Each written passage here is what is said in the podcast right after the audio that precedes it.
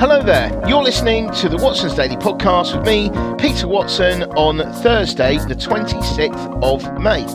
Today, I am joined by Apollonia Vlasova, who is a Watson's Daily ambassador.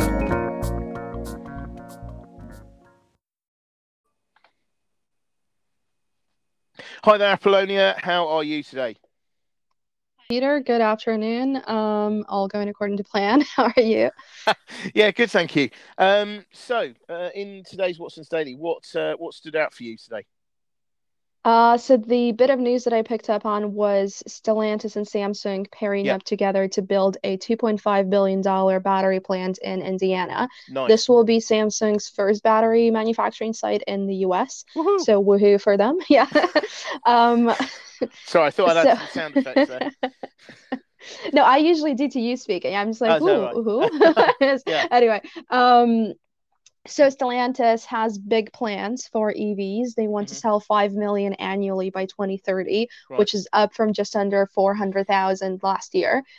And um, essentially, right, yeah. No, I think this is um, a pretty good idea for them. They were for a while hesitant about like some other car manufacturers like Toyota as well. They were hesitant about putting all of their weight behind um, electric vehicles and behind electric vehicle batteries. Mm-hmm. This is for several reasons. For example, in part because it is yet to be calculated what the embodied footprint of battery and EV production is. Mm-hmm. Mm-hmm. So, whether it is actually as green as it sounds because there is a lot of, for example, one of the examples, for example, is the BYD Chinese um, battery producing and car producing plant in um, in China, um, recently being closed down because it was polluting the local area, causing you know nosebleeds in children and other horrible stuff. Mm. so we could see that there there might be quite serious ESG concerns surrounding EV manufacturing that might come into its um, general kind of ESG footprint. Yep. So these kind of um,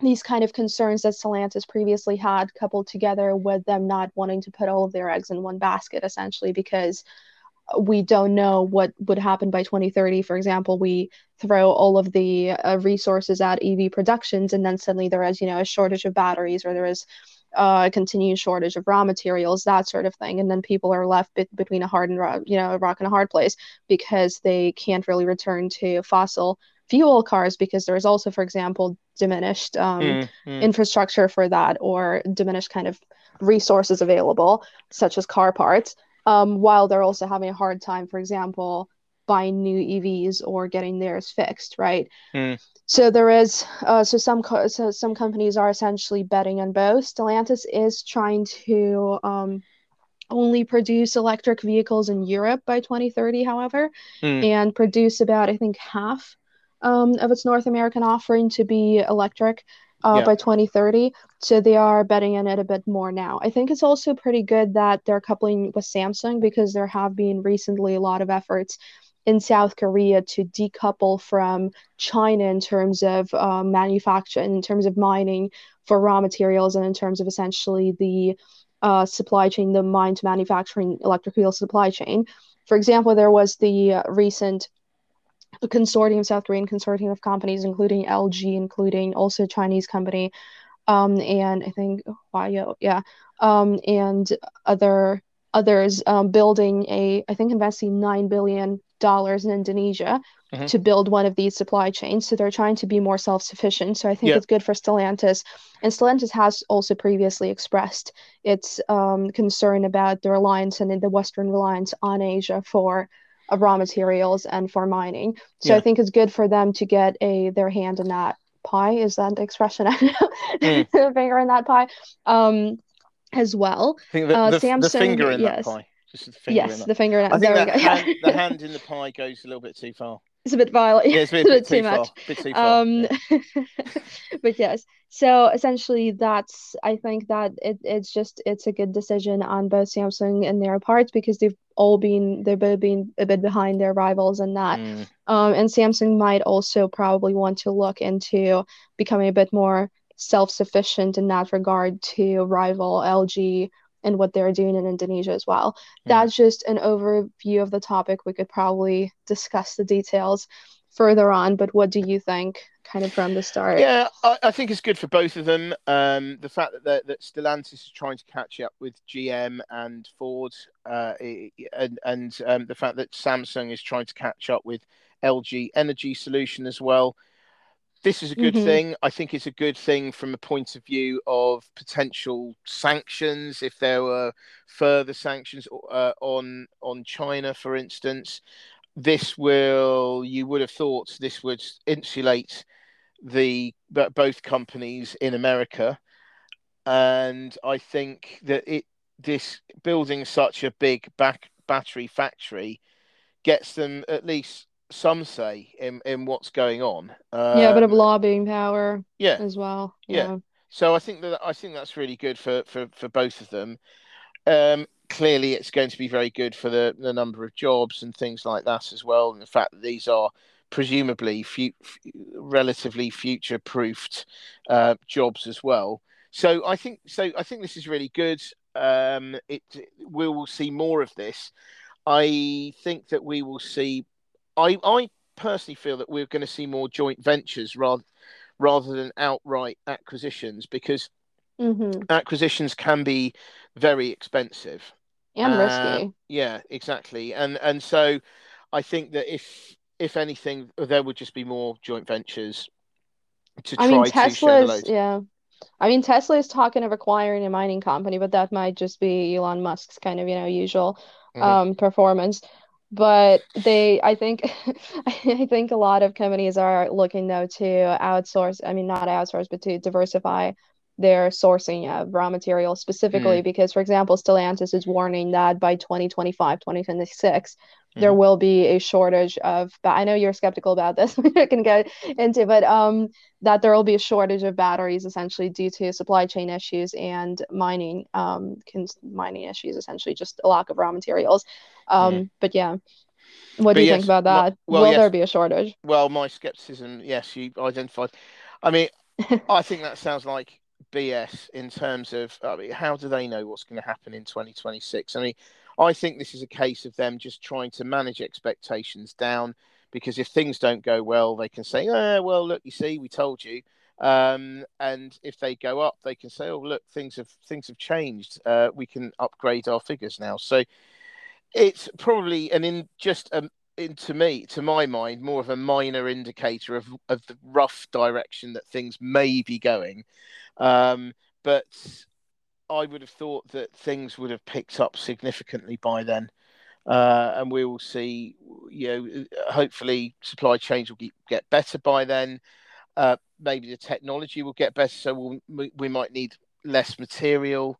Yeah, all those kind. There's there's so much that can be done between we here we are in in 2022 and we're talking about 2026 i mean things can be significantly different then so um, so anyway it's it's all interesting i think it's good that those two are getting together it's another gigafactory isn't it um, and so uh, and there will be more of these there will be yeah. more you're talking a bit about r&d kind of um, synergies as well yeah, I, yeah. I mean, yeah. they can do they can do that. Uh, it, you know, in terms of this this this is useful. That's why say a joint venture can be quite useful, um, mm-hmm. and they because they, they, can they can learn a lot from each other.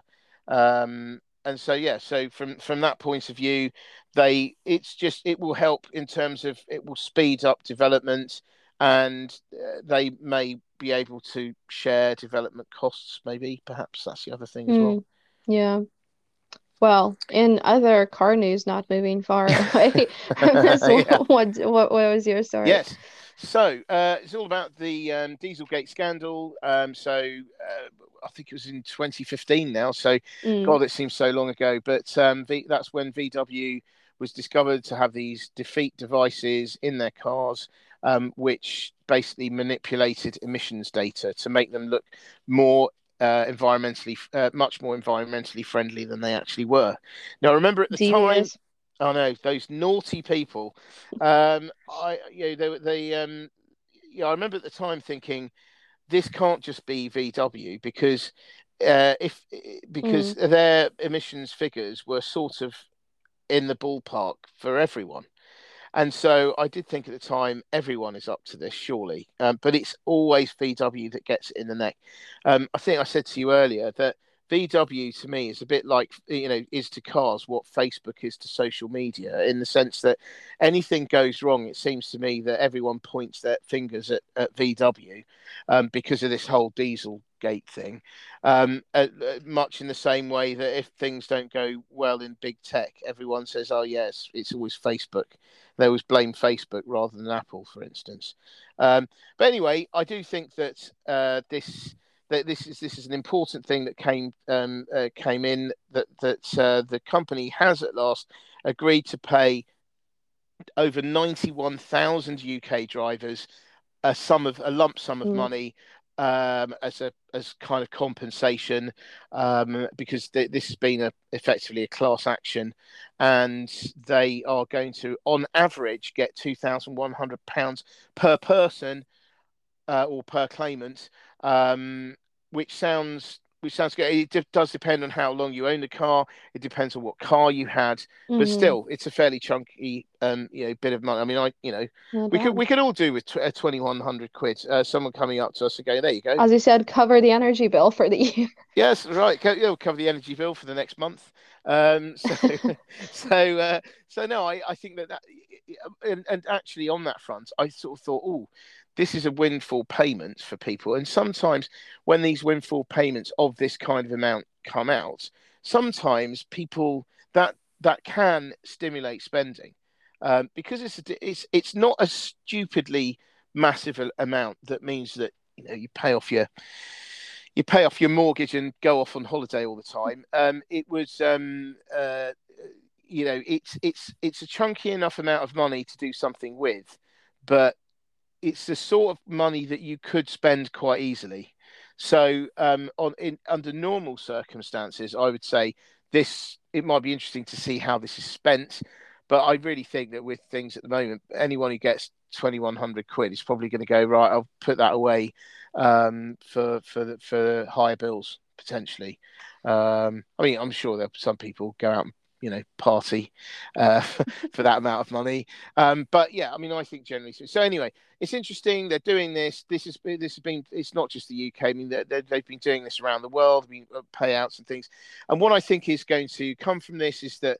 Uh, this bring this maybe draws a line, or we we're coming very close to drawing a line under the whole Dieselgate thing, and this has been a cloud that's been hanging over them for a long time. It's been very difficult for people to wonder how much damage this this yeah how much damage this has been causing. But it looks with with these kinds of settlements it looks like we're nearing the end of it. Um, and as a result that means that that cloud that has been hanging over for vw for years is potentially going to be moving along to let the sunlight in only just to be um, re- replaced by another uh, cloud that could be bigger, which was the cloud of world economic recession. So, um, so I think that that's that's a problem because obviously you've got. You're just time... describing Scottish weather now. Ah, that's right. That's right. That's right. Yes, yes, yes. Uh, I have. Yeah, I, I know. I used to go to Scotland quite a lot, and um, uh, that was the the weather was remarked upon um, quite a lot. As the world economic recession. well, yeah. Well, it's quite funny actually. One of one of the Japanese analysts I, I took over there, she said. Um, she said, "Oh, I'd love to live here," but she said, "She said, but the weather sucks."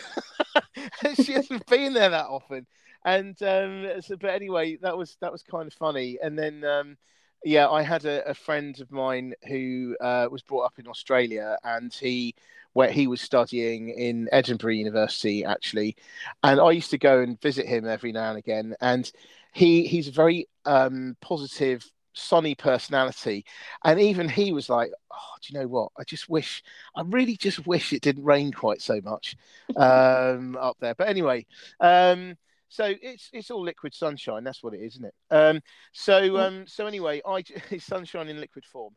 Um, so anyway, I do think going back to it, I do think that um, VW it is it is uh, uh, this this is good. Mm-hmm. We're getting close to the end of it. People can start thinking of the future. The problem, uh, you know, the, the demand is there for the for the cars because they've sold out in the, in Europe and in, in the US for their electric vehicles, but they ha, um, yeah, so so there, there is uh, there is clearly this demand for what they're selling. But the problem is is that will by the time these clouds are removed, will anyone actually have enough money left to actually go and buy a car? So that's the problem, I guess. Mm. I think it was. I think you made an interesting point about um, well, firstly about consumers and in terms of how the checks might be spent, just returning to that for a second, because mm-hmm. it seems that so many more companies are currently involved in a similar similar litigation. Mm-hmm. So there is about what how many million? I don't remember nine million, percent nine million maybe people um that are essentially a part of similar litigation and considering the uh, outcome of this one, mm-hmm. they might all essentially be getting a similar kind of check. Mm. And all of the companies that are involved in it are primarily companies of, say, the middle to upper middle class. Yeah. So that's what I'm wondering in terms of the spending. I think it would be very interesting to see where specifically that class of people spends mm. the money because they're the ones kind of the squeezed middle class, so to say. Yeah. Um, so I think that's that's what will be interesting to observe. Um, but yeah, in terms of Volkswagen, I'm wishing them the best of luck in the next couple of years. Um, I, I hope they do get a couple of years of you know um, just manufacturing and the scandalous existence. Um, but yeah, I mean, from what you mentioned as well, with them being sold out of EVs this year, um, pretty sunny plans, I think, in terms of in terms of um, demand from consumers yeah. in terms of yeah. demand from car buyers. Um, so that it does know. look good though, doesn't it? It does look good. Um, my my my own preference for a Volkswagen car at the moment would be the ID Buzz. You know the uh, the camper, the electric camper van thing. I like that. Um, but um, but yeah, it is quite pricey. But I, I quite you know in terms of EVs that that VW does, I think that's my favourite at the moment. anyway, sorry. Um, personal preference aside. Anyway, we better we better um bring it bring it to a close um today. So look, um, and actually, I, I will say, you know, we are going to be talking about this the uh, tomorrow in some shape or form. The fact that mm. um, Rishi Sunak has come out and said that he's going to be, um, you know, there's going to be a windfall tax and people are going to get more money, and it seems like more money than people were expecting. Um, so could be interesting, but again, we'll we'll talk about that in more detail tomorrow. Um, we thought that it would be good to see see get let the dust settle uh, and and get you know get back to you on that tomorrow. But uh, but anyway, I'm looking forward to that. There you go, there you go. Anyway, thank you very much indeed, as always, Apollonia. Thank um, you for your for your insight today. Thank you very much for the listeners for listening. Really appreciate you listening and supporting us. Thank you very much. Have a lovely day, whatever you're up to, and we'll be back again tomorrow. Many thanks. Bye.